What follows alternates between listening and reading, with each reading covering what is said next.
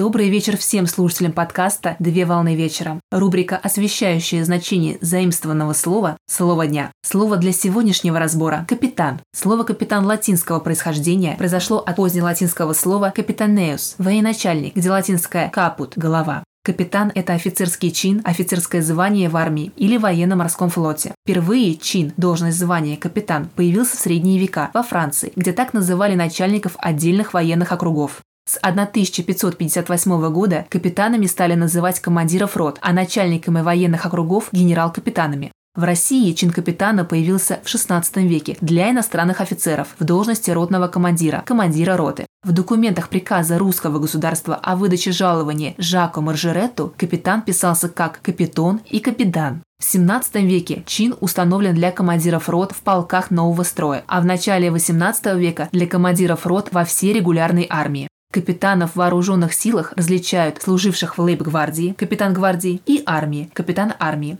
В соответствии с табелем о рангах они разного класса. В России звание капитана было установлено в Советском Союзе постановлением Центральной избирательной комиссии и Советом народных комиссаров в 1935 году.